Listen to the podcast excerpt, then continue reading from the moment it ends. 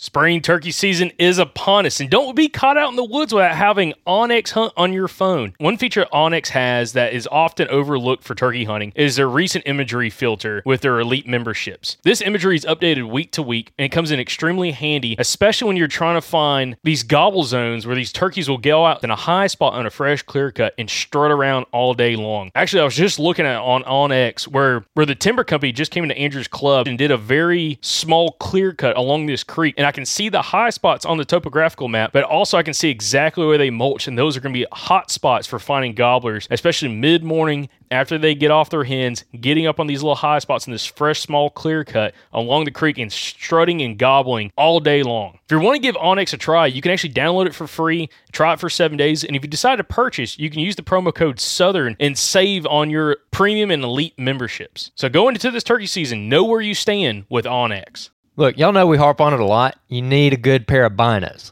Yeah, I never hunted with binos until I was almost into my 20s. I never did it when I was a teenager or anything like that, or when I was a kid. We never had binos. And when I bought my first pair of Vortex binos, the first binos I ever purchased back in like 2015, it immediately made a huge difference for me, especially in the turkey woods. So give yourself the advantage of a good pair of binos this spring, whether you're looking for more of like an entry level bino like the Vortex Diamondbacks or something really, really nice like the Razors. Vortex is going to have something for you. And hey, don't pay full price for it. Use our discount code at eurooptic.com. Use the code SGN10 to get a discount on any Vortex optics that you want to order. Again, that's eurooptic.com, code SGN10 to go get a discount on any Vortex product you order.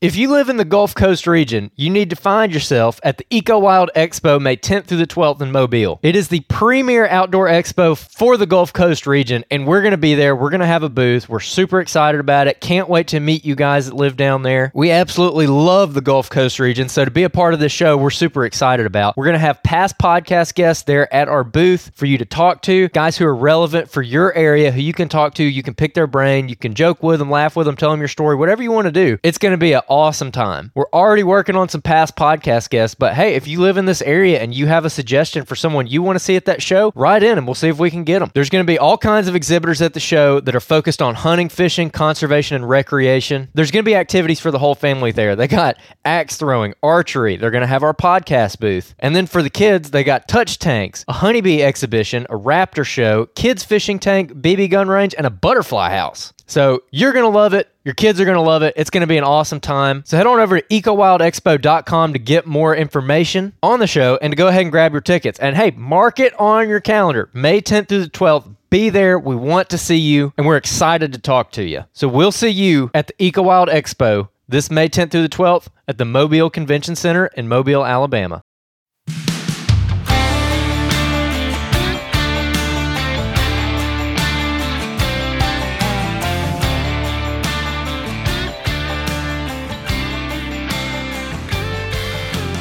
Welcome back, everybody, to another Friday breakdown edition of the Southern Outdoorsman podcast. I'm sitting here with the Ginger Bow Hunter in studio. How you doing over there, Jacob? Oh, I guess the ginger rifle's you know slayer now. Yeah, Ginger sling- Gunslinger, gunslinger. Arkansas buck uh, in the dirt so far for you with the rifle. So Yeah. along with a, a couple others with a muzzleloader. You ain't killed nothing with a bow. No, nothing with a bow this year. That's what's funny. Uh, Tom, even Thomas brought up, like, especially after like this week's episode, episode, Thomas brought up. He's like, man, he's like, they need to just rebrand you as like the Ginger Gunslinger I or something. That's what I'm saying. I mean, this, has been a little while with the, with the old archery equipment, but uh, no, dude, it's been uh, interesting because again, sp- since being back from Arkansas, because again, that was just like a week or two ago, a couple weeks ago, uh, we had an awesome uh, opening weekend hunt here in Alabama. Both of us, I mean, Mhm. kind of learned a lot, and uh, I had one of the most intense whitetail hunts I've had in a long time, Yes, long time, which we're going to talk about today. So, So I, uh, I, there's a in the field episode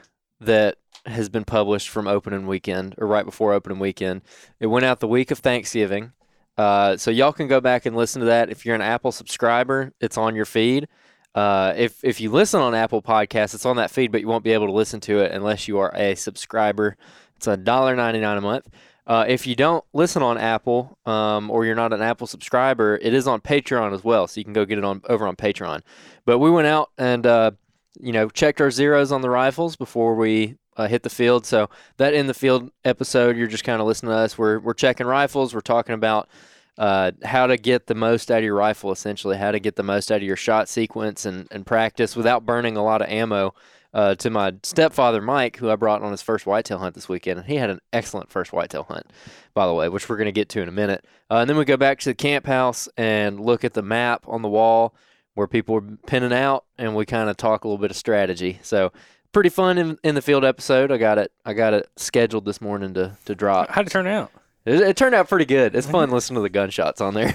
Is it pretty pretty pretty loud? yeah, I, I had to cut one of them down pretty far. Yeah, it was yeah. loud. The first one was like, holy smokes, that's yeah. loud. After that, I started turning the recorder like the opposite direction of the, of the gun. Yeah, So I'm like, let's not just blow out the freaking uh, mic on this thing. Yeah, blow out the speakers in everybody's cars. So, anyways, that's up. Um, we uh, we went out checked zeros. Everything was great, and then uh, let's see, how do we want to start this? Uh, do you want to So start uh, let's, let's talk. Saturday? Let's talk about the game plan. So the game plan going into opening weekend of Alabama. Yep. Again, just got back from Arkansas. Um, like within two or three days, it's then opening day.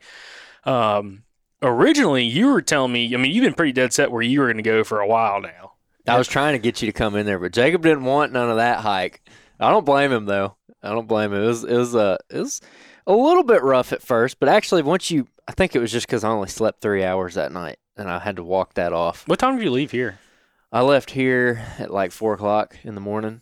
Oh, So uh, Friday night, Friday night, one of my best friends, God bless him, he wanted to go have his like bachelor. They're not doing wedding parties, but he wanted to go out to eat. You know, get getting ready for his wedding. So me and another buddy, we all went out to a nice steakhouse here in Birmingham. Got some steaks, had us some bourbon, some cigars. went clubbing. Not no, definitely didn't go clubbing. yeah, no, no one calling you guys. No, yeah, no, and uh, yeah, went and smoked some cigars, had some bourbon, and I got home at about twelve thirty, and I was like, man, tomorrow's gonna suck.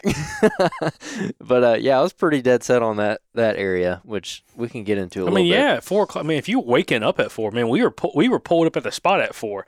Where, No, I didn't wake up at four. I woke up at three, Ah, so I took a nice I nap. I, okay, okay, Yeah. gotcha. I, t- I took a nice nap and then got up and, and drove over there. All right, well, we were the same thing. So but I, I I hung out and actually didn't walk in. So a little backstory on this um, before I get rambling on it is this is this is an area that Jacob and I are going to do a hunt later this fall. Uh, we're we're taking like a, a whole week and we're going to go in there and, and hunt this place really hard, we're taking the camper. We're taking. taking everything. we're taking. You know, the, um, we need we need we need a name for the camper. We need like yeah, the we do. the uh, the rut shack. The, uh, I don't know. We need, need a name for it. Get some stencils. You know, figuring. Oh, yeah. Put put some decals Get get some uh, signage on there. Yeah. Um, yeah, we're so we're gonna do this big hunt. I want to go in there and kind of look around before we actually go on the hunt. So we're not just going in blind. So I wanted to go to this area and, and put some cameras out and just look around and get familiar with the lay of the land.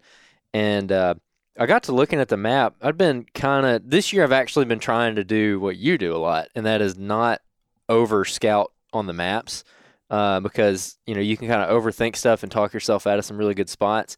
So I tend to not look at an area on the map until right before I'm going to go in there. Like I already know I'm going to go to this general area, but then I don't really buckle down until like a day or two before just to like find some high points of what I want to actually hit.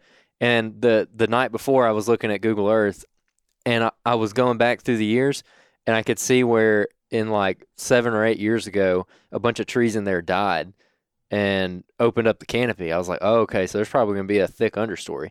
And so I'm like, well, I'm not going to go crash in there before daylight. So I waited till daylight to walk in, which which ended up being the right choice. But yeah, so I got there pretty early, but I didn't.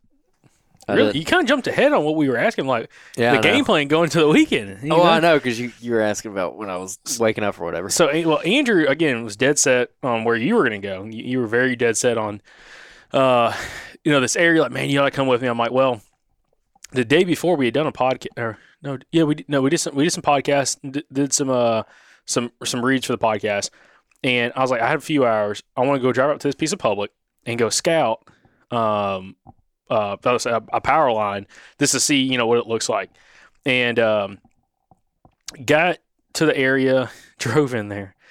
It was a lot farther than I thought it was going to be.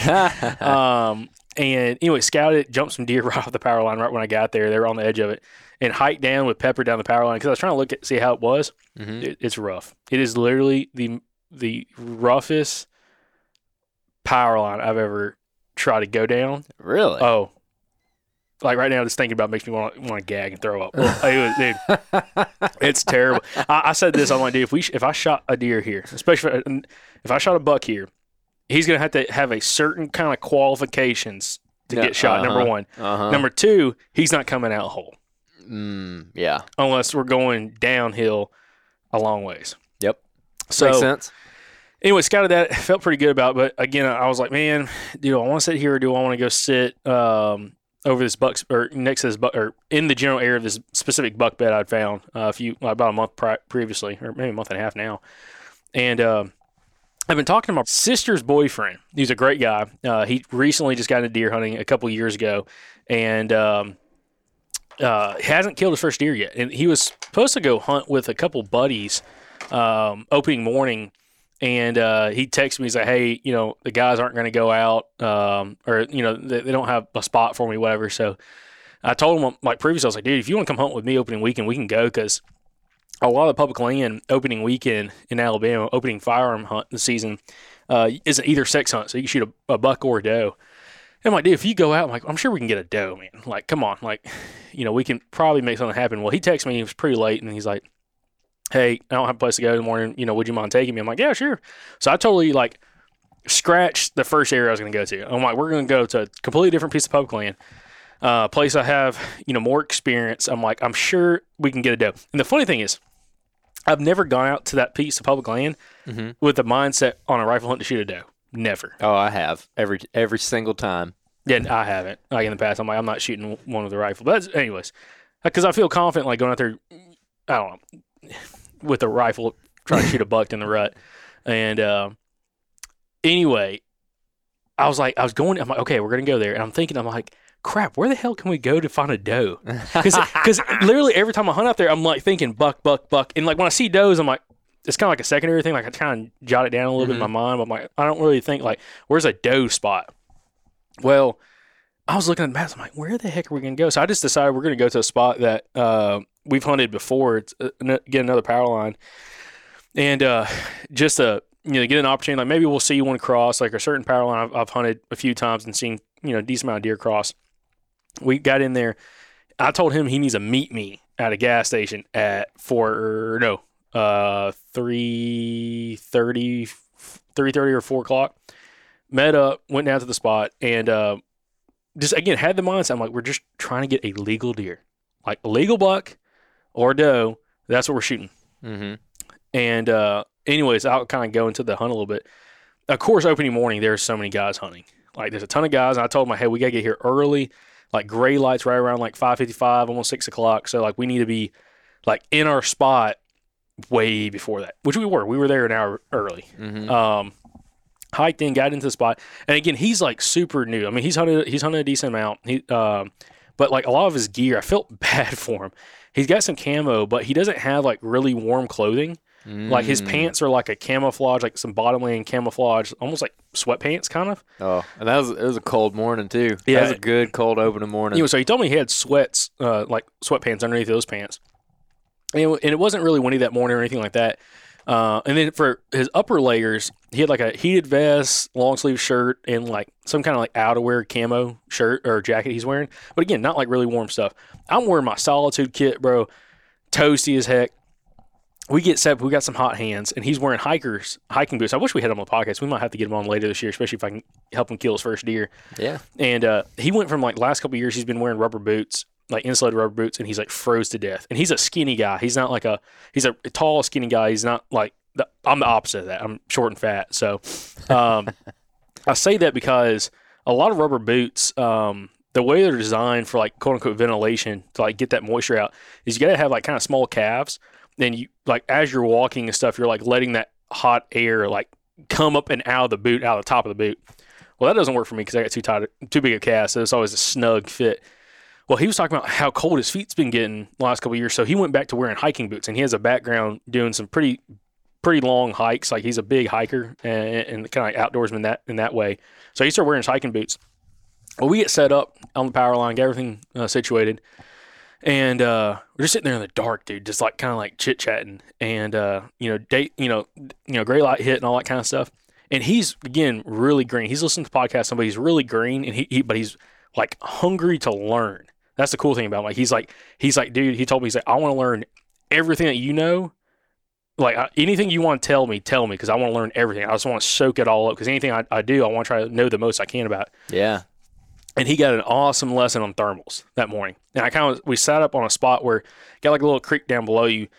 And I told him like, you know, there's deer down these bottoms, but a lot of times they're kind of up on these side hills a little bit more.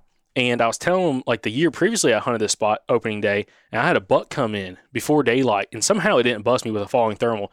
Went just down below me, probably 60 yards from me, and actually made two rubs on trees. I don't know if we talked. I think we talked about on the podcast. Buck made two rubs while I was sitting there. I'm listening in the dark. I'm at, it's an hour before daylight, and I hear him just shredding trees, just shredding trees.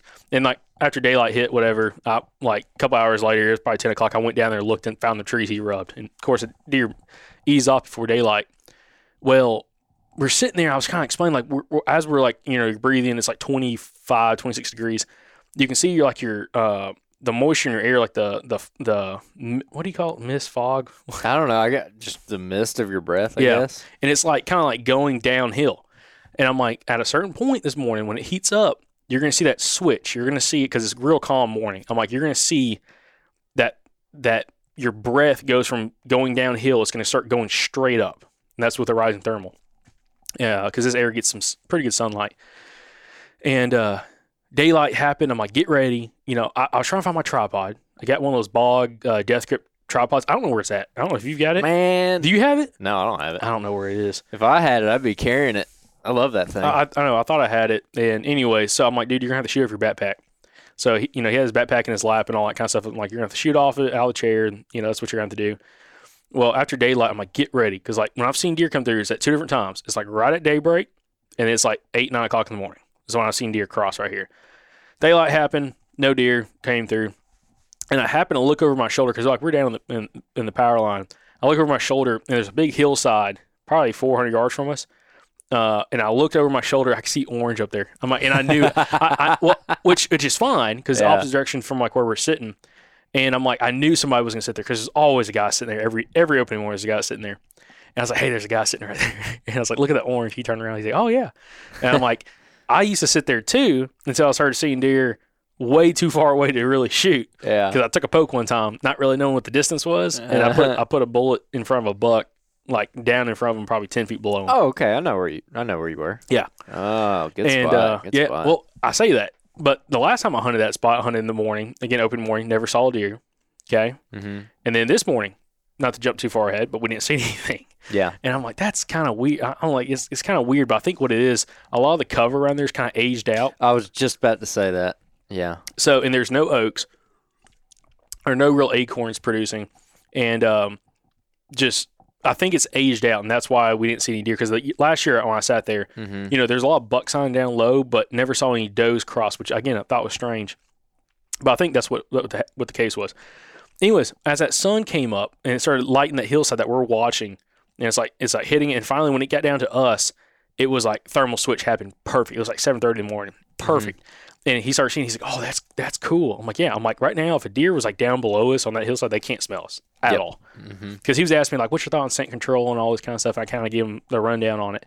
Um, but after that, we kind of decided to. I'm like, "Hey, I'm like, how long can you have to hunt?" He's like, "I can hunt all day long." I'm like, "Good." And I'm like, I got deer jerky in the truck. We got crackers. We got all that kind of stuff. We're, I'm like, we'll bounce out of here around 10, 10 or so, and we'll go spot check. Because I haven't been out here really all season. Because I just, hmm you and me kind of went in with the mindset this year we're going to kind of focus some other areas. Yeah. And uh, so we hop in the truck and we start cruising. I'm like, hey, just ride with me. Let's start cruising around. We started kind of spot checking some stuff. Realize there's a lot different access now out there, which is kind of interesting. Um, and we start going to spot and spot. And a couple spots I had in mind, now there's access trails going through there. Like, it's all Oh, open. Yeah. Oh yeah. And I'm like, crap. I'm like, okay, well, this is good to know. We did some big loops and all that kind of stuff. Uh, and and finally, I found I was like looking at the maps. I'm like, okay, here's an area. I haven't hunted this area before. I thought I thought you had been in there before. Uh, another part of a power line. Thomas and my sister had gone in there and hunted a few years ago. Saw a bunch of deer, get a bunch of does. I'm like, there's got to be some does because I'm just thinking like we're trying to find we're trying to find does. And uh, anyway, I, I- I'll I'll kind of you know stop there. But we found a spot to go into and got in there pretty early. Again, started hiking in about twelve thirty because I told him like, dude, we went to a gas station. There was a bunch of hunters there. Talked to a few guys, and nobody saw deer that morning. Like I was talking Yeah. to some guys that were in a hunting club close by, and they're like, dude, I didn't see, like one of the guys was sitting on a, on a clear cut. Another guy was sitting like in a big hardwood drainage. They're like, dude, we didn't see any deer. Like the whole club, there was like 18 members out. Only two guys saw a deer that morning. One dude shot and missed like a big six point, and that's it.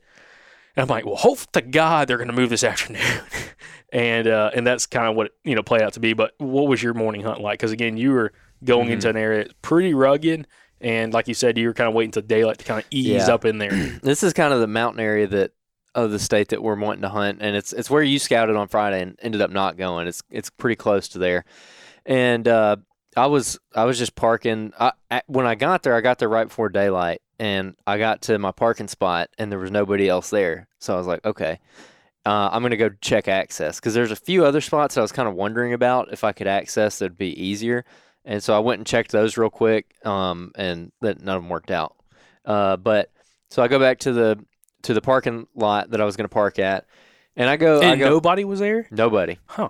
and I, I parked it, you know. Yeah, yeah, I, yeah. So yeah, I mean there was nobody there, Hmm. nobody, and uh, and so I'm like, okay, heck yeah. So I, I get geared up and I start. that tells you one of two things. Yeah, for real. Well, I- man, I started walking up in there, and it that the first half mile sucked because I because of how I went in. Mm-hmm. Yeah. When I came out, it was a lot a lot easier. Like it's not gonna be hard to access. like you came really. out a different way. Yeah, I came out a different way. Well, see, well, I mean, like that tells you one of two things.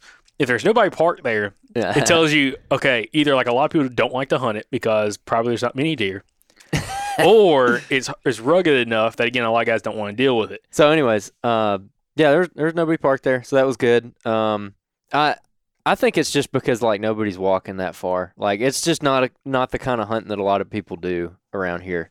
Uh, and so I I start walking up. First half mile is pretty brutal. Um, but I, I get in and I kind of cross this drainage. Okay, and from this access point, there's a there's a very obvious way that you walk to get up in this area, and there's a creek that kind of parallels it. And if you g- go cross that creek, and it's like a big, deep, nasty creek. Oh, is it really? Oh yeah. Um, Could we fish in there? no, not this, not this particular one. Okay. No, but like the drainage is is Yeah, nasty. yeah, It's yeah. bluffed out. I had to go find a bluff gap. Oh, really? Mountain Laurel. Oh yeah.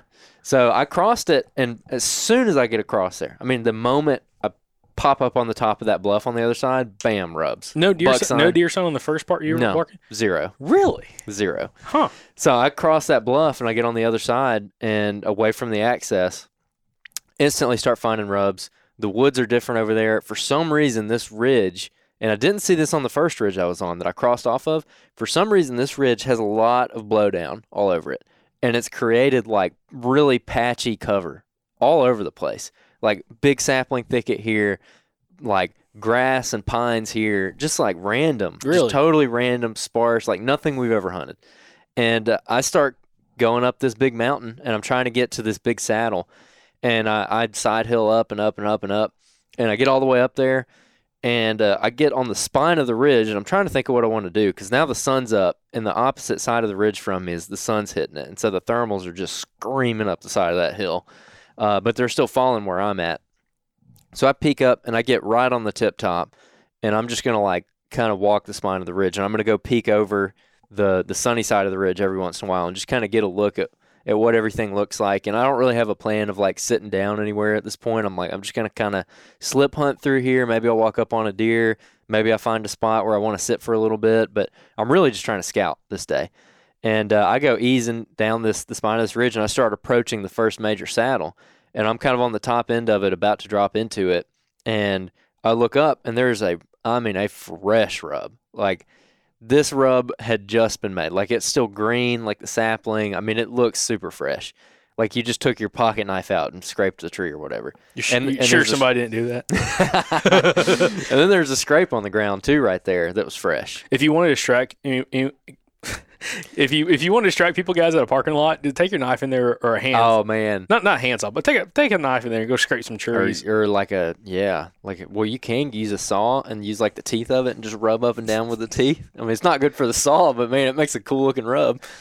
Anyways, if you were going to strike somebody, So if you were gonna throw Yeah, people you know, the you trail, put some put some raisinets, you know, right there too. And, You know, look like some deer droppings. You know, just you know. oh yeah. I thought about. Oh, never mind. Keep going. So so I I'm I see that and I'm like, man, it kind of seems like I'm right on top of a deer right here. Because again, the top of this ridge, there's thick cover. I mean, it's thick enough where I could see a deer bedding in it. Um, and up above me, or uh, down towards the saddle in front of me, there's a big fallen tree and there's like grass and stuff up there. And so I just sit, I take my pack off and I sit down and I get my grunt call out and I grunt. I do like this big grunt sequence. And I sit there for maybe 15 minutes and nothing happens. I was like, oh, okay. So I stand up and I take like six steps and this buck just explodes out of that thick cover and runs off. So I don't know if he was sneaking up to me or if he was bedded there or what, but scared him to death. Um, he, Did- went, he went just tearing down this ridge. How calm was it that morning? It was you? pretty calm. Yeah. There was a, there was a slight breeze at that point, but I mean it was pretty calm. Uh, where I didn't really have much noise cover at all. Uh, and then it got and then so it was sunny at that point, but then it got overcast, and then that wind stopped. I mean it was all like thermal, like strong thermals. That was the wind really, and when that overcast got over, I mean it just stopped. It was dead quiet out there. Um, well, I get to where that buck was, and there's actually a lot of deer sign right there. There's tracks everywhere. There's beds. Uh, there's rubs, and it's kind of grassy and good looking. And so I ended up sitting in that blowdown for like an hour. I just sat there and Right, kind of right where the buck was sitting. right, right where the buck was sitting. I just sit there for like an hour, just kind of See if he circles back. see if he circles back, see if something else comes up through the saddle because it's early in the morning at this point. So I'm like, well, maybe something will come up this ridge because this this saddle is right where a secondary ridge point comes up to it, like a big, long, skinny secondary ridge point, kind of like what Chuck Young talked about. And so I basically hunted the top of that ridge point and uh, didn't see anything, but I ended up standing up and I kept moving. And the spine of this ridge is like very, very interesting because there's bluffs on it, but every time you get close to a saddle, it's like thick up there. I mean, like legitimately thick, where you're not gonna be able to shoot more than hundred yards if you're lucky if you get up in a tree. Um, But what if you sit on the ground? if you sit on the ground, you can shoot about twelve yards. I mean, it's it's thick up there. Now you said it's sapling thick, right? Yeah. When is the leaves off yet? Oh yeah, leaves are And off. And it's still that thick? Oh yeah, it's Oh. dense. Like for real, we shot grouse in Wisconsin and stuff that looked like this. Really? Yeah. Okay. It's so it's so different than stuff I'm used to seeing. Huh.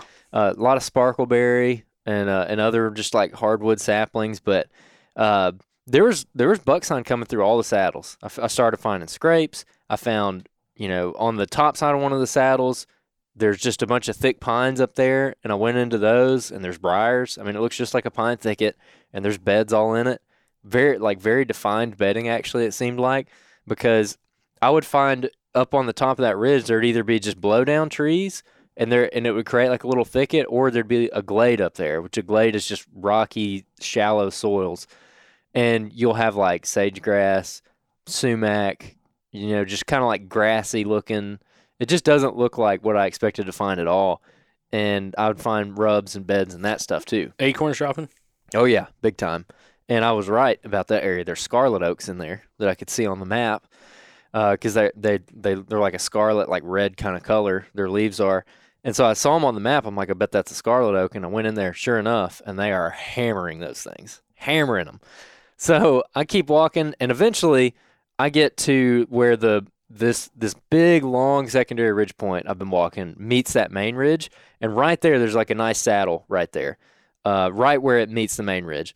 And I get to that saddle, and it's like that saddle is lit up with buck sign, all kinds of rubs coming up and down it from you know as old as a day or two to early season to last year. I mean, there's just a bunch of rubs in it, and it looks really good.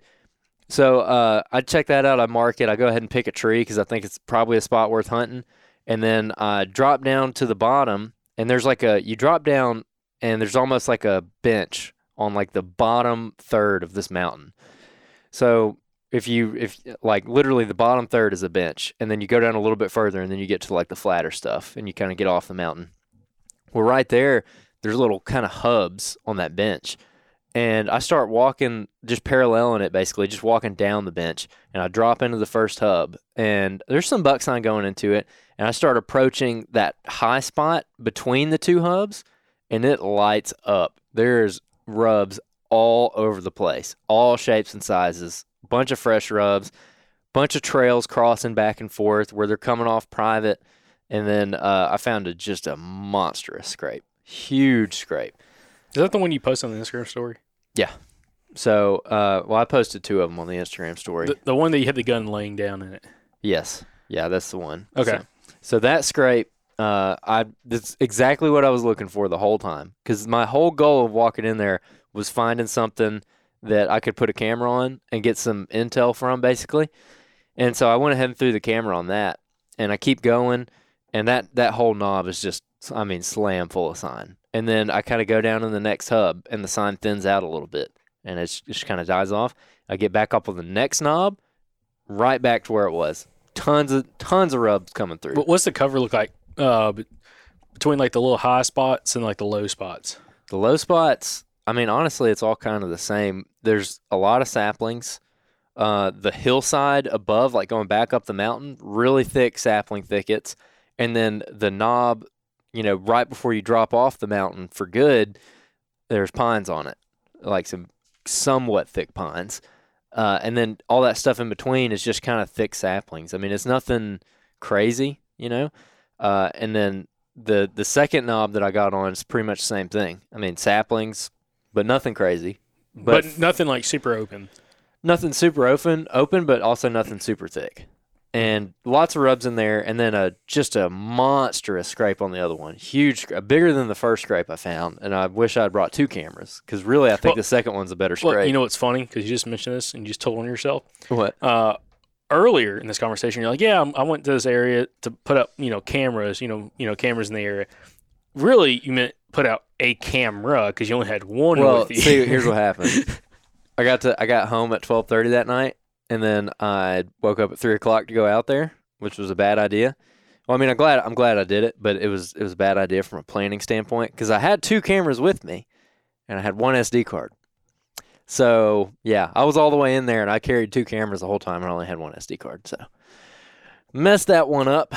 But yeah, I had two cameras because I was wanting to put one on on a scrape and one on a terrain feature, but I, I Uh, would have thrown both of them on. We're both on s- cell cameras. No, just one of them was Do, a cell do you camera. only have one cell camera? No, I have two, but one of them's not working for some reason. I think I the antenna's messed up or something. Is that- That's the one that fell off when we were trying to we were trying to put Maybe. the cell camera out. That was the one we packed when we tracked your doe, and like the, the antenna was like laying on the ground. I was like, oh, that's kind of weird.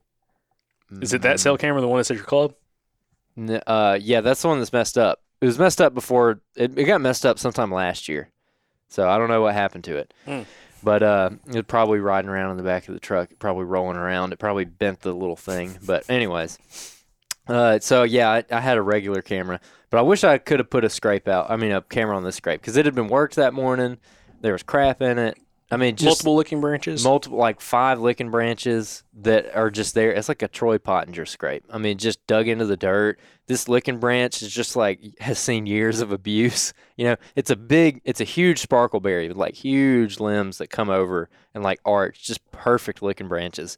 Um, and there and there was a scarlet oak dropping right next to it, and there was just a ton of feed sign, nasty, just big old tore up feed sign. At that point, it was like two o'clock or something uh, or it was like it was probably 145 and i'm trying to figure out what i want to do and i've basically done a loop at this point except i i got to go back up and over the mountain to get back to the truck and i'm like i probably kind of blew everything out of here because i i mean just how i walked it. So i originally was going to stay in there and hunt but i was like you know what? I got time. I think i might could get to the club and just like go shoot a doe or something. So i bail out of there and i, I go back up and over the mountain and i I take that secondary ridge where I jumped the buck off of. I take that secondary ridge back up the mountain, and there's a bunch of sign on that too. I mean, just all the way up and down at buck sign. And I get I get back over the top and top over, and, and I find a new way out that's a lot a lot easier to get up in there. So that's that's the way that we're going to use when we go hunt it. But I get out of there and, and kind of hurry back, and uh, basically uh, my my afternoon hunt was pretty short and sweet. I mean, I got out there at like three o'clock to the club, and there was already a bunch of folks out there. and which I knew was going to happen. It's opening day of rifle season. So there's like six people already pinned out on the pinning board. So I just kind of look at where they're at, and I look at what the wind is doing, and I'm like, okay, I'm just gonna go basically get downwind of two of these guys and uh, on some kind of terrain feature. So that's what I did. I go walking down there, and I'm walking down to this part of a power line where this hill kind of drops down this power line and then flattens out, and there's a field right there. And so I was wanting to watch basically the base of the hill and then the field, and then where the hill rises up on the other side of the field. And I get down halfway there, and there's three does in the field already. So I put the I put the stock on them, and I get like 230 yards away to where I'm pretty comfortable taking a shot, and I get set up, and I'm like, eh, you know what? I decided to not shoot them. Uh, one of the does is actually pretty recognizable. She has she's like very light colored, and uh, she has like a she doesn't have like a double throat patch, but she's got like almost like a really faint one. Like she's got white hair like kind of low on her neck. And I was like, well, I'm definitely not going to shoot her because maybe I can get her on camera and do what Wes talks about and kind of track their heat cycle and, you know, see when she comes into heat this year. And then if she makes it to next year and I can find her again, then I know exactly when to be hunting When- her when you mean- When you mean uh, tracking her heat cycle, how so? So, like, listeners are like, what do you mean? You you out you out there like you know with a you know uh, uh, you know what what are you, what are you doing to so track it, cycle? like if you're if you're out there hunting and you see this doe like let's just say it's a doe that has some feature that that you can recognize her and you see that on January 6th she's getting chased by a buck or you have her on camera January 6th she's acting like she's in heat well next year she'll, she's going to come into heat within a couple days of that same day so if you can find a doe that you can track then theoretically year after year you could go in there and you know the exact couple days that you need to be hunting her holler or whatever where you always see that doe because she's going to end up with a buck behind her. And that's something that wes moy talked about. Um, he's killed a couple bucks off off like a doe that that he was able to recognize for like she had some feature that was distinguishable and so he he went in there and had success. So i'm going to try to do that. That and i knew that mike was gonna my stepdad was gonna hunt with me the next day so I, i'm like well i might just bring him in here and let him shoot one of these other ones um, yeah, just tell him don't shoot that. yeah, don't one. don't shoot her. You know, the recognize. Don't shoot the light one. She's she's super light colored. Uh, the other ones are all really dark. But yeah, so I, I ended up passing those does, and that was kind of my afternoon hunt. But it was an extremely productive day. So Houndstooth Game Calls is your home for turkey calls this spring. Go check them out. They got all the classic turkey calls. You know, they got the pot calls and the box calls and the mouth calls, but they also got a couple really interesting calls. One of them is called the the success call, and you just need to go look it up. It's very it's like a box call that you can work with one hand. It's really really cool. Sounds incredible. They also got the Spur Master, which is another very unique call that you can get some really unique clean tones out of. They're going to help you out this turkey season. Use the promo code SOP24 to get 15% off of your order at Houndstooth Game Calls. That's SOP24. Use it at checkout. It helps the podcast. Trulock Chokes has been made in Georgia since 1981 and offering a wide range of chokes, over 2,000 different chokes for all kinds of shooting activities. You might be wondering why you'd want to purchase a Trulock choke, and it's to improve your shotgun performance, absolutely guaranteed. And as a great example, we have Andrew Maxwell here. And uh, Andrew, you've had some pretty good luck again, kind of switching out chokes and trying out the Precision Hunter choke from Trulock. So, Andrew, what's been your experience so far?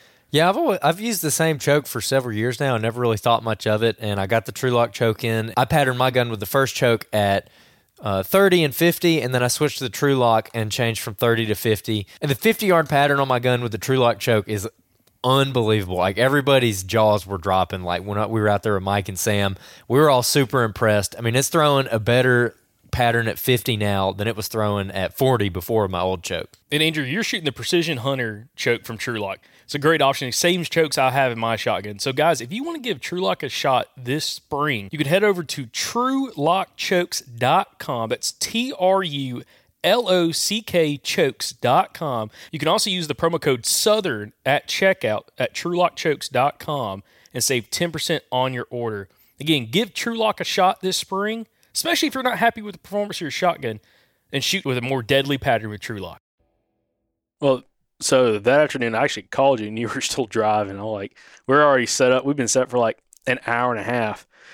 And uh, we it, it, I don't know, two o'clock. So me and um, Gavin decided to go again back to this this part of this little power line that I really wanted to check out. It's just it's just a really thick power line. It's really like the special factor. Like you got a lot of thick cover around like all sides of the power line, and then down in the power line, it's really thick down this little bottom. And uh, anyway, uh, you know, we were set up, and I'm like, man, you know, when we got to the spot, I was actually a little unsure. Like, I'm like, I was kind of second, I was second guessing myself. We get to the spot, and Gavin's like, okay, yeah, this looks kind of good. And he's, you know, I'm like, okay, you're gonna sit like right in here. And he, you know, we had like these fold out, um, like camp chairs, like you know, chairs you you keep that, you know, oh, I don't know, just simple camp chairs you get at a friggin' Like academy, lawn chairs. lawn chairs, whatever you want to call them. And uh, you really needed something with an adjustable leg because it was pretty steep where we were trying to put the chairs up. So I'm sitting there looking at the maps, and he's spending all this time like getting his chair leveled, and he's like, you know, putting big rocks underneath it and all this kind of stuff to try to get the legs le- leveled. And I'm still thinking, I'm like, I don't know if we need to sit here. I think we might need to go like north to another kind of drainage on the backside of like a much older pine thicket that I know there's like does in the area because I saw them there last year. I think we can get down this little ditch and and catch them. Well, after he did all that work, I'm like, I don't want to tell him like we're gonna get up and we're not gonna sit here. We're gonna go somewhere else because I'm like, he put all this effort into it. I'm like, let's just see what happens. Never sat this spot before. Let's just you know see how it plays out. So he gets all situated. I get my chair out, try to get it all situated. We're sitting there, and I'm like, dude, I don't know. Like, I just don't know how this is going to be. You know, it's kind of like a you know crosswind for us. Um, you know, decent little spot, and I'm like, let's just see how this plays out. And it was like three, maybe three thirty, and all of a sudden we're sitting there. It's so quiet. Like there's a light breeze, but like if anything's walking around, like you're gonna be able to hear them. And at three thirty, I hear like a very distinguishable like walking like in this ditch just just over the point from us like outside the clear cut or outside of the uh the uh the the power line it's kind of like in this like small little clear cut and i hear something walking down there i'm like dude that's got to be a deer like that's not a squirrel that's very distinguishable like it's a deer walking and it starts like sound like it's walking up the point towards us, like kind of coming up, you know, almost paralleling the the uh, power line, going to come up to us. And I'm like, I'm like, hey, sta- like stand up, get up, get up, get up, because like if you're sitting down, like he can't shoot, like if it pops out 25 yards from us. So I get him to stand up, I kind of move out of the way, and it's like very distinguishable, like it's walking, walking, walking, and all of a sudden it, it gets quiet for like maybe a minute or two, and then I hear, like not not blowing, but like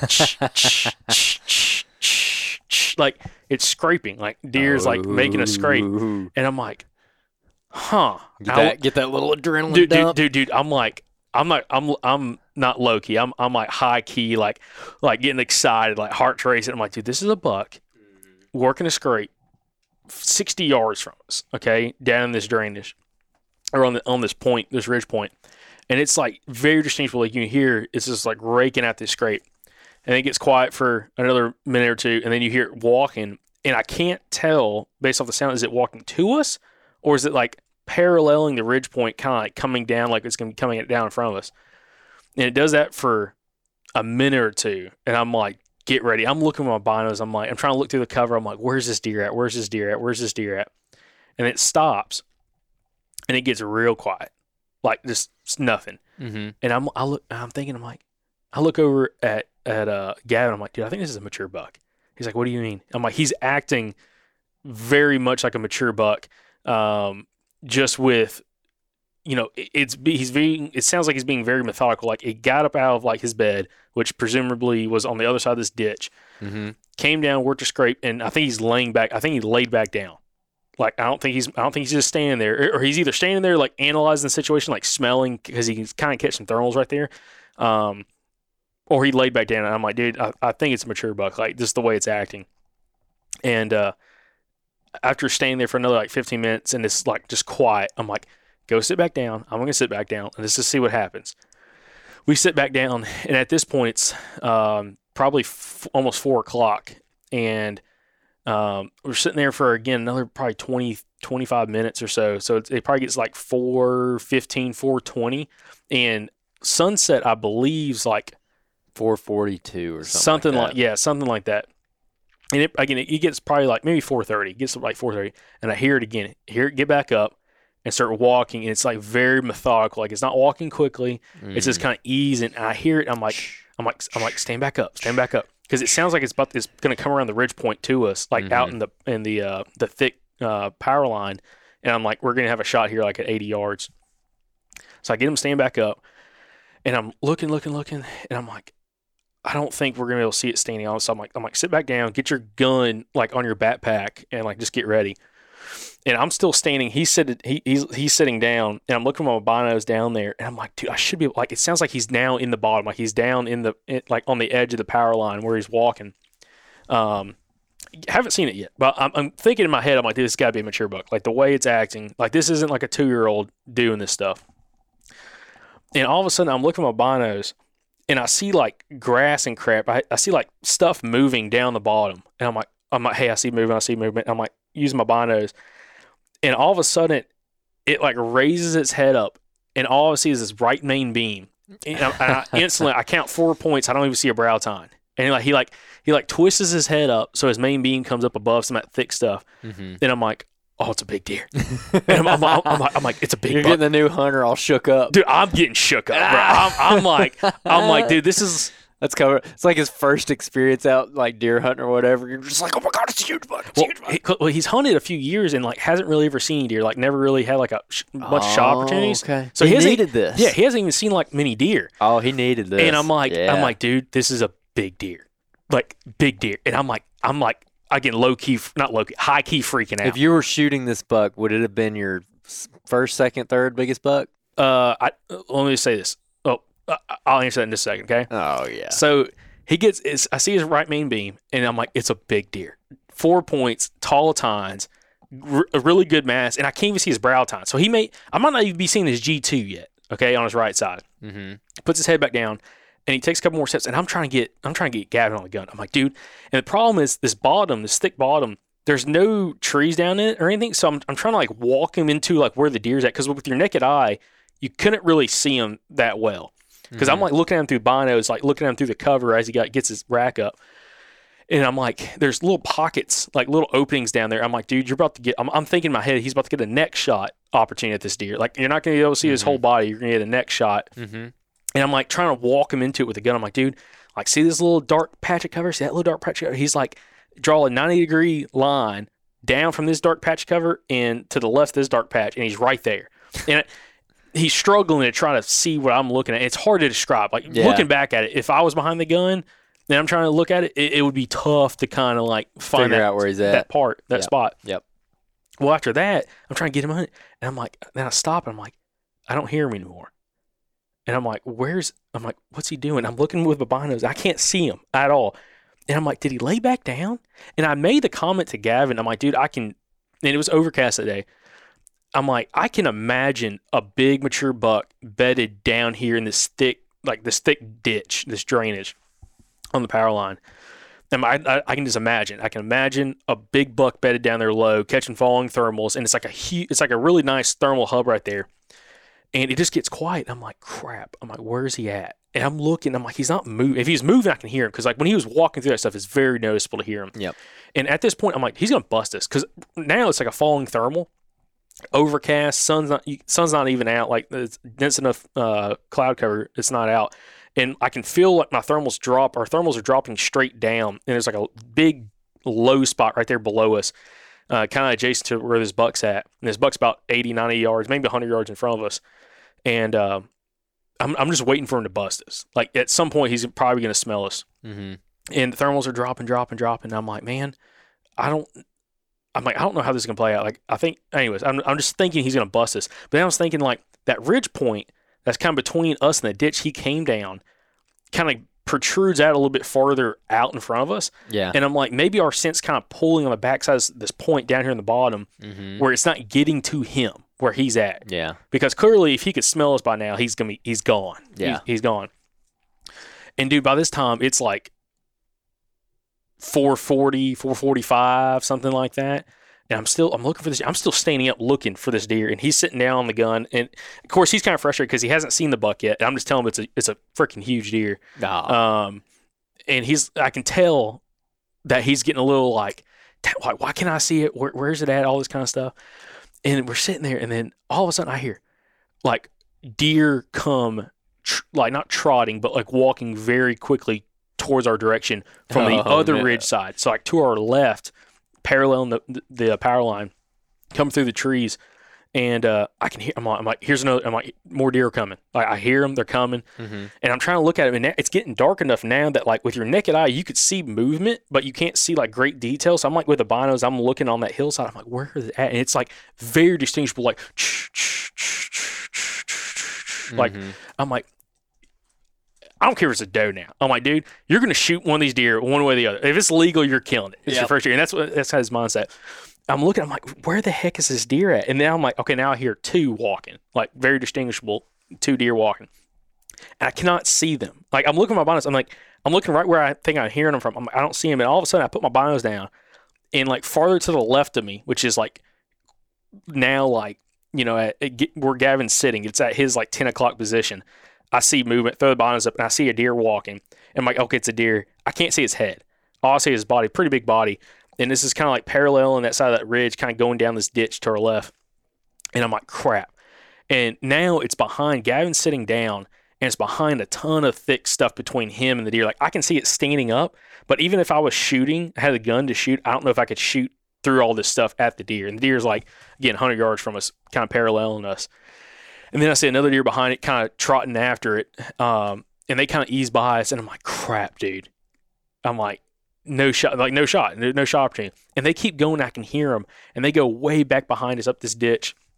Kind of get up on the same ridge. They cross the ditch, get up on our side of the ridge, and kind of get up somewhere on the power line and keep going. Like I can just hear them keep going. I'm like, and at this point, it's like deer's gonna have to be pretty close to shoot because it's getting like last five ten minutes of legal light. And uh, I'm sitting there. I'm like, dude, I don't know if it's gonna happen. I told him like, I don't know if it's gonna happen tonight. And he's like, he's all Oh. amped. He's like, because he's uh, it's like so exciting, all this stuff happening. Um, long story short, I'm like, dude, because we can hear those those deer that walk past us, like get up behind us a decent ways. I'm like, we're sitting here, like that buck's still bedded down here somewhere. We're not cutting a light on. We're not taking any of our clothes off to put in our backpack. We're gonna wait till it gets dark, dark. We're gonna turn a red light on, and we're going to slowly and quietly grab our chairs and just whatever we have on, we're just gonna wear it out of here, and we're gonna get up over this ridge point on on the on the um, on the power line, and get away from this buck, like a couple hundred yards before we put any of our stuff up. Like we're not gonna do Yeah. anything right now. So I'll let it, it, get call. it got dark, dark. And I'm like, if he hasn't smelled us yet, he's not going to smell us even more so because our, our thermals are since pulling up down below us. And it got dark, dark. And I'm like, dude, okay. I'm like, okay, game time. Turn a little red light on. I, I held his gun. He kind of like slowly like grabbed his chair. I mean, super slowly packed it up, held it in one hand, got his gun on it with his other hand. I grabbed my chair, same thing with my rifle. And we, e- I'm talking slowly eased out of that spot and get all the way back to like a get, get way out of this you know buck's line of sight and, and hearing before we ever like put our stuff together now going back to what you're saying would it be potentially one, one of my better bucks Mhm. i never saw his left side so he could have been a spike on his left side i have no idea Yeah. but if he matched his left side c- comparable to his right and i still didn't see his g2 it was a very big deer like maybe even bigger than my iowa deer like it was it was a very Man, lar- is this gonna be another one of those deer that gets bigger every time you tell a story? I don't think so because I didn't get to see it long enough to, to, to, to get a full, you know, peek peek at it. It was a very large buck. Um, so I, I just If uh, if he gets killed and you see a picture, do you think you'll recognize it based on that one side? maybe I don't know. I, Yeah. problem was I can't tell I can't tell how wide he was. All I could Mhm. see was that part of that main beam, and I could count four points, and they weren't. None of them were like short tines.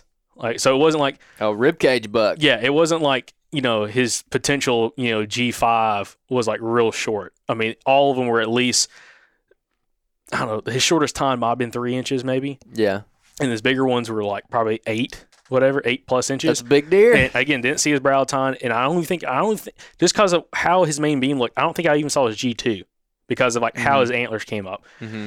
So it was it, I- potentially a really big deer. So, anyways, we get out of there, all that kind of stuff. We get back to the truck, and he's like, "Dude, that was crazy. Like that was like the most exciting hunt I've ever been on." I'm like, "Yeah, that's one in the books for me too. Like it's up there as like one of the more exciting hunts." And That's uh, it was just crazy. So I was like, dude, we had one more day on this place. I'm like, can you hunt tomorrow? He's like, and it was Sunday. He's like, no, I can't. You know, I got church and all this other kind of stuff. Got some family stuff I got to do. I'm like, okay, well, we get back to the truck and I'm thinking, I'm like, we got, I got to come back in here. got to come back in here. Got to see if I can see that deer or see another buck. And uh, we had some family stuff going on Sunday too, where I couldn't get out into the afternoon, which I wasn't going to hunt it in the morning because I was so worried about like there are so many deer in this little spot on a morning hunt. I just don't know how it's going to set up, and I got a feeling like I'd I'd really bump some deer out potentially trying to get in there, even if I got in really early. Um, so I like to come back in there the, the next day and got in there that afternoon, ran in there, and uh, not to jump ahead because you got your story with Mike, but I got in there that afternoon, and when I was hiking in on, on that spot, there was a certain part where how we had to hike in. That I remember telling Gavin when we were walking in that day, I'm like, "Hey, get your gun ready," because we could jump a deer out of this one spot that we had to cross through. And uh, I was going through it a little bit too quickly. I'll be honest, because I was a little rushed. I was, it was like two o'clock, and I'm like, I need to get in there, you know, pretty quickly because I'm going to go step on a different side of the of the power line and kind of watch up in that ditch. I was going to get to like the left hand side of the power line to watch up in the ditch where that buck came out. And uh, it crossed my mind at this one spot, right where I told Gavin, like, "Hey, get your gun ready." I'm like, I probably ought to slow down. mm-hmm. Just probably ought to slow down. And I slipped on like some like the ground was like a kind of like some loose, um, like real small stones and little rocks and whatever where I was walking through. Mm-hmm. And I kind of like slipped a little bit, made a little noise, and it was quiet. It was light breeze, you know, kind of like a good wind to walk in with, but very light breeze. Slipped, made a little noise. I was like, huh. Probably need to slow down. Right when that happened, I go another like 10 yards and I hear something get up in this in this area. And I'm still 300 yards from or 400 350 yards from where I was wanting to get. Here's something get up on the back side of this little knob in this uh, area where this little clear cut is. And I'm like, that's got to be a deer. But it sounded weird. It didn't sound like deer just like hauling butt, taking off. And I like sidestepped and I like kind of get around this little knob where I can look down. And all of a sudden, I'm like, I see a deer like running. Throw the gun up on it and I'm looking at it. I'm like, oh, that's a, that's a good rack buck. Not a monster, but it's like a deer I killed back in 2020. Um, there's a really good. It looked not not super wide, maybe like 14 inches wide, 15 inches wide. Looked like a main frame, maybe eight point, maybe seven point. Took off running. I was like, okay, and I you know had him at like 100 yards. I'm like, okay, yeah, that's not like a that's not like one of those deer where I'm like, oh, I got to shoot that thing. And I'm like, maybe there's another one. So I'm like, I sat there for a second, waiting for another deer to come come out, and uh, I see movement, and I throw the gun up. And at this point, I'm like, this might be a big buck. So I took the safety off, and I'm looking, and I see this giant body. This You're like, this is it. this is it. I'm like, this is it. It- huge body deer, and it's it's kind of going across in front of me, right about 100 yards, and I'm on him with a gun, and I'm like, let me see his rack, rack, rack, rack, rack, and I'm like looking for his rack, and he gets out in the, more of an open. I mean, this deer, this his neck is ginormous, his body is huge, and I look as he's going through his big opening, and he's broken off both main beams. Not like he's a spike. He broke off. You can see they're broke off each side. Where like literally he's only got like three or four inches of main beam on either side. That's it. And he goes across like through the opening, goes down this little ditch, and I'm like, that was a mature buck. And someone whooped his butt and broke, but not one main beam, both main beams completely off. And I'm like, holy crap! I mean, I mean huge body deer. yeah, that's no joke. So I had to Who go. else is in the neighborhood? That's what, I'm, that's what I was thinking. I was like, I'm like, who freaking fought his butt? So I kind of get down there to like where they crossed at, and there's like a there's a dirt patch right where they kind of ran across. I had to go down there anyways to um, circle around to the power line. Get down to that spot, and I look and I see his track, and it's like a four finger track. It's a big track right where that buck came across. I'm like, dang, dude. I'm like, Mm. I'm like, it's not even, it's not even like a legal buck to shoot because he's all broken. He's all broken up. But I'm like, just huge body deer. And uh, anyways, sat that afternoon, got on the other side of the power line like I wanted to. I could see up that ditch pretty good of where that buck was like spending a lot of time at the night before. Sat up and like right around again 3:30, I could hear I, farther down the power line squirrels going crazy, and I'm like, maybe it's a bobcat or something. Like I don't know, Uh, who knows what it is. Mhm. And not 10 minutes later, I hear walking coming through the power line, like this thick stuff. I could hear some walking. I'm like, that's a freaking deer. And then all of a sudden, I'm sitting on the backside of this little, this little, this little rise, this little side hill, and I see like this grass and stuff starting moving like 35, 40 yards from me. Like something's walking through. I'm like, oh, dude, I'm talking, I'm talking heart racing. Uh, I had to get my get my rifle. I had to turn turn the uh, scope. I already had, to, I had the scope set to like five power. I went back to three power. I'm like, this thing's about to pop out close, and like it, About to go it- it- It, may be that buck. yeah. And uh, I kept hearing like the walk, and I was like, "Oh my god, dude, it's like right here." And again, I set up with my falling thermals, and, and like the way the wind was hitting me was kind of crosswind. It was kind of going down in the ditch, down in the drainage down below me, and I was hoping it would pull down there like it did the night before, because I'm just adjacent caddy corner to where I was, where we were the night before. Mm-hmm. That deer comes, that deer comes in. Then I hear something else walking behind. I'm like, okay, it's a couple deer. I'm like, now I'm thinking maybe it's the buck and maybe another buck with it. But then I'm thinking maybe it's a doe or some does come through. I'm like, I'm not sure uh, because that buck the night before was by himself. And I now I'm standing. I stand up real quietly, and I'm standing there, and I'm like, I set up perfectly on this little hillside. Like, if anything's across from me, like where that buck came out, he can't skyline me. I'm tucked up in this little spot.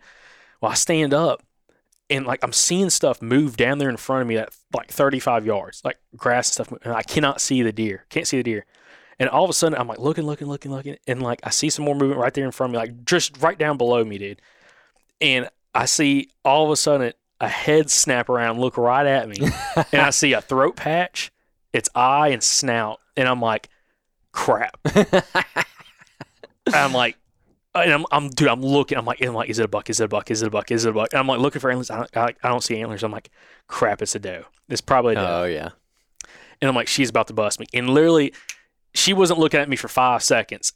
And she came inside out and freaking jumped up, ran back the way she came, blowing her head off. And she couldn't smell me. But after looking down at her and she ran off, and it was another doe with her, two does with her, they ran off. She's blowing her head off.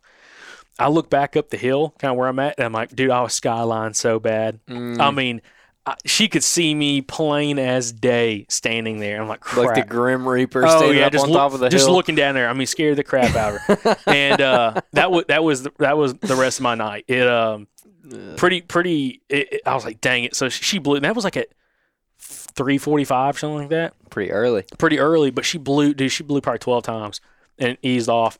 I'm like, I don't think that buck's gonna show back up. If he's bedded Yeah. across from me up on that ditch, and she made all this racket down here, I'm like, and it's not the rut. I'm like, I don't think he's coming down here. And sure enough, nothing else. Nothing moved. Nothing stirred. Quiet for the rest of the afternoon. And then I heard somebody must have been coon hunters turn a dog loose, and they were probably 400 yards from me. I guess they came in from a different way, and I could hear them walking around uh, on one of these little roads, uh, just talking. Hmm. Just they were talking, talk, trying to like get the dog, whatever the dog was, you know, howled up, bait up, way farther down from us. But I was like, dang it, dude. I'm like, holy crap. So Bummer. bummer, but it was exciting to say the least. But you had, At least you found him. I mean, hell. I Yeah. mean, you get a lot of season left. I know. You never know. We're Yeah. getting into the good part over here. well, real quick, because we don't have a, a ton of time left. Um, damn, I can talk for a long time, dude. Um, we got another podcast that we're about six minutes late on. Um, y'all had a you you and uh Mike had a pretty eventful hunt as well. Which Mike's your stepfather, and he's trying to get his first deer. And y'all went down to the club to hopefully try to get him a deer. So how did that play out? Yeah, we got down to the club that afternoon. We were a little bit late getting out because he had some alternator issues. Uh, so I actually went and picked him up, and that set us back a, a decent bit. Um, and we get out and go pin out at the board and everything. And yeah, I've, I look at this spot, and there's there's an area of this club where I was telling Mike I like in the evenings, and this is pretty much exactly what you did. I like to target low spots on power lines with a rifle. And I really like to do it when there's thick cover on both sides of the power line or some kind of diversity. So I told him, like, these low spots, especially if there's a food plot in that low spot, like they feel very safe. They got the thermals pulling down on them. They're hidden, you know, they're not skylined. And so that's just typically a really good place to find a deer in the evening. And there's this one spot where there's a fresh cut. It's like it's like four habitat types on that all meet right there. And right there at those four corners, there's a food plot in the lowest spot of a uh, power line, and it's it's all thick. There's there's like mature hardwoods, and then there's a brand new cutover, and then there's thick pines that all kind of diverge right there in that bottom, and it's just a really good looking spot. Um, I squirrel hunted around it, and there was buck sign all in there in squirrel season. Uh, they were already rubbing trees in September. I got a picture of a, a big eight point pretty close, to probably 150 yards from the spot back in September. So I'm like, yeah, let's go there. And we we pin out and we start going. And the the thing the the spot I'd hunted the day before, you have to drive past. So you drive across the power line and you can look down to your right. And if you look really close, like way down there, you can just barely see part of that field. And we're driving over that spot, and I look down, and there's four does standing there. I was like, oh crap, because I was debating on whether or not to go back there. And I'm like, you know what? I'm not going to leave deer to find deer. So we turned around, hurried back to the pinout board, and uh, pinned out in that spot. Went back, got geared up, parked, go easing down there. Sure enough, the does are still there. And so we start putting a stalk on them. Uh, and I was telling Mike, I'm like, look, not many people for their first whitetail hunt in Alabama get to like have a hunt this exciting and active.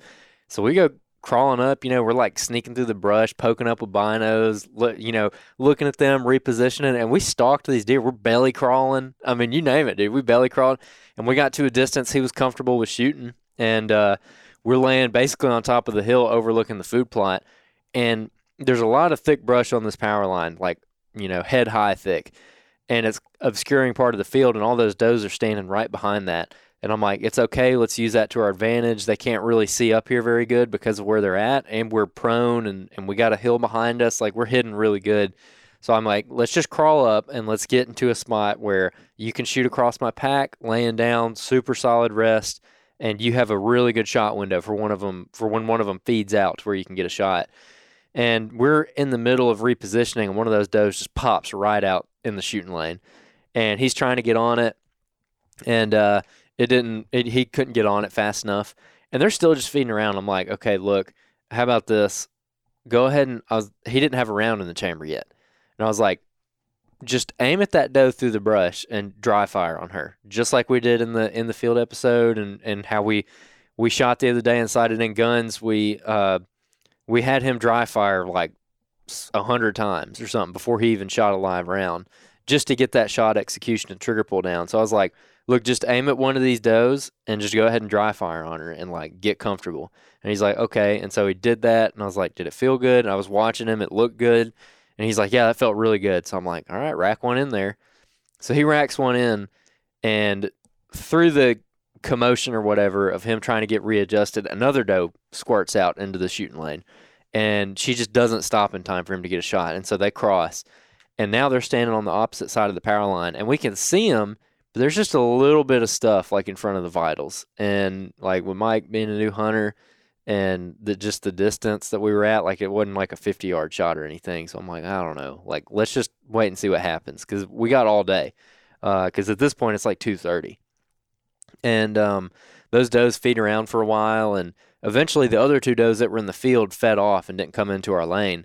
And I'm like, let's just hang out up here for a second. I'm pretty sure that all these does are just bedded like right around this food plot, and they're just coming back and forth into this food plot, you know, whenever. So I don't want to ease down to to the food plot or anything like that because there is a shooting house like 40 yards off the edge. But I'm like, let's not try to get down there because they're probably laying like right there. They're probably bedded on the power line in that thick stuff where we can't see them.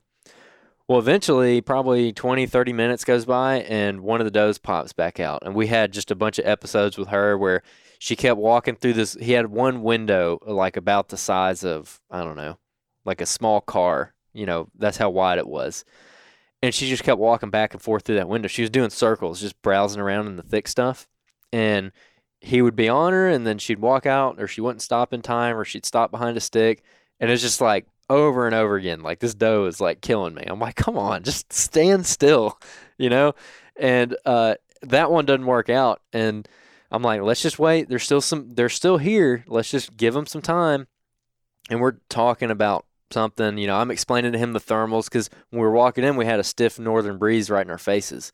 And uh, as we were walking down there, I was telling him, I'm like, the the spot's good because even though they're downhill of us, the hill's not steep enough where we're not going to get like a hard thermal pull down there. So even when the thermal switch, I don't think they're going to smell us. And sure enough, thermal switched and they're fine. They don't smell us at all. And you know, we're talking about that, and then I, I look up and one of those does is popped out. She's sitting there wide open on the power line. I'm like, "You see her? You see her? You see her?" And he's like, "No, I don't see her yet." And uh, she's she's still over in the thick stuff. And there's a road that goes right down the middle of the power line, and she's like ten yards to the right of that road, walking left. She's about to walk into the road, and then finally he gets eyes on her, and she's walking, and then she jumps over the ditch, and she comes out, in the, I mean, wide open. I was like, "Ooh, here we go!" and she takes four or five steps. I'm like, "Is she in your lane? Is she in your lane?" He's like, "Almost, almost," and then she stops and just perfect puts that front leg forward like she's like right here boss. And uh and i'm like "Is she in your lane now? He's like yep. I'm like take her. And so he Send it. he freaking clicks that safety off and i'm like clear to engage and he uh he uh he took his time man. He really did. i was looking through my binos and everything and he took his time. He squeezed that shot off and that freaking round just smacks the dirt over her back and she and she trots over to the edge of the field and just turns around and looks back into the field and like what the heck? And you know mike was like dang it man. Like he was pretty upset. And i was like rack another one. Like you don't she doesn't know what just happened. You know she heard she heard a bullet whiz by her and hit the dirt but she i mean she doesn't know what that is. And i've had it a bunch of times where they'll walk right back out there. So i was like rack one rack another one in.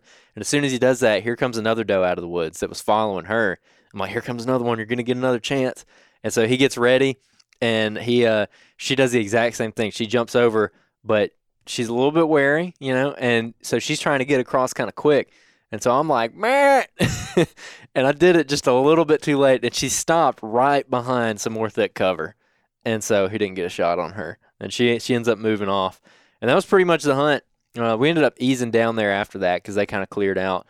We ended up seeing a couple more does that were a little bit too far, but we saw nine deer total. So it was an excellent hunt. You know, had a little bit of action. He got to miss a doe, and I was like, "Hey, man, look, it's okay. It wouldn't wouldn't have been right if you just came out here and shot a doe on your first trip. You got to have a little adversity." Yeah, it's kind of like the whole thing with Gavin. It's like, dude, he had all these deer so close to him, no shots, and it's just like, kind of that's I told that's what I told Gavin. It's like, dude, that's what gets me fired up to come back out and hunt. Like, if you had Mhm. success every time you went out, it wouldn't be fun anymore. Yeah, that's what I told him, man. I was like, dude, when I was a kid, I missed like six deer before I killed one. And yeah, I killed my first deer when I was like 12 or something, but I missed a bunch of them before I actually killed one. And I'm like, yeah, it just happens. It happens to the best of us. Yeah. I told him about my about Michael. I'm like, look, I got this buddy. He misses a big buck every single year. He misses at least one. God bless you, Michael. I love you, buddy. But you know, and so he's like, okay, well that makes me feel better. but uh yeah, it was it was a really fun hunt though. It was a productive hunt. I think he he got to learn a lot. Which he's you know he's like Gavin. He was asking me questions. Like he's real curious about a lot of stuff, and uh, ended up meeting a fella back at the camp house who uh, I've ran into a couple times out there now. And he went to the spot that I originally pinned out on, and he saw two does and a six point. So either that made me feel good too, because I'm like, okay, even the backup spot would have worked out. Um, something there's something to that that low spot on a power line in the evening watching like you're watching that that hub or ditch or whatever on the power line and i'm watching pretty similar stuff so it ended up being a really fun hunt uh, i'm gonna get him back out there we're gonna get him a deer Yeah. but i'm pretty confident that's three times i've hunted the club and i've seen deer every time Awesome. Well, I've got something I want to talk about. We'll talk about on next week's Friday breakdown. Talking about the advantage of sitting on the ground versus in the, in the tree when it comes to like wind and thermals. oh yeah because I've learned a lot over those last couple of hunts um, of like a, a, a serious advantage there, which we'll talk about next week's Friday breakdown. But other than that, it's been fun. Again, been a great opener. Appreciate everybody that's been uh, shooting us messages on uh, some listener success stories. Appreciate everybody that's been submitting them on the website too.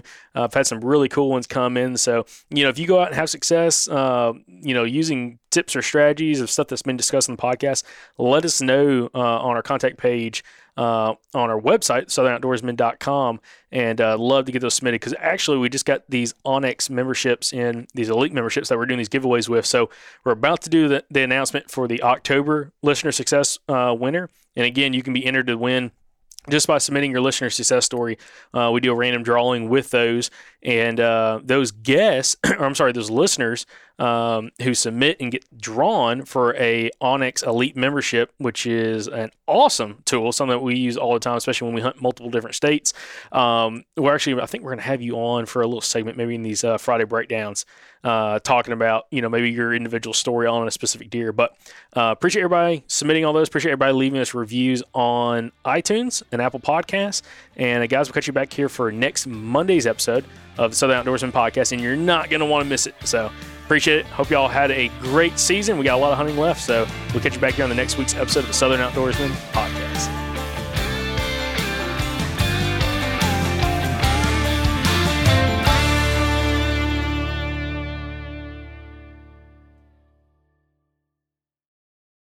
All right, guys, we're starting to get kind of close to summer here. And you know what my favorite part about summer is? The Mobile Hunters Expo. Y'all heard us talk about it a lot last year, and we actually got to meet a lot of you guys at that expo. Well, we're excited to announce we're going to be there again. This time it's going to be in Dalton, Georgia, June 28th through June 30th. We are going to be there all three days. We're going to have a bunch of past podcast guests there. We're going to have a booth where you can come by and grab some merchandise. And I'm sure we're going to be recording all kinds of podcasts there. If you're unfamiliar, the Mobile Hunters Expo is the place you need to be if you are the kind of hunter that listens to this podcast.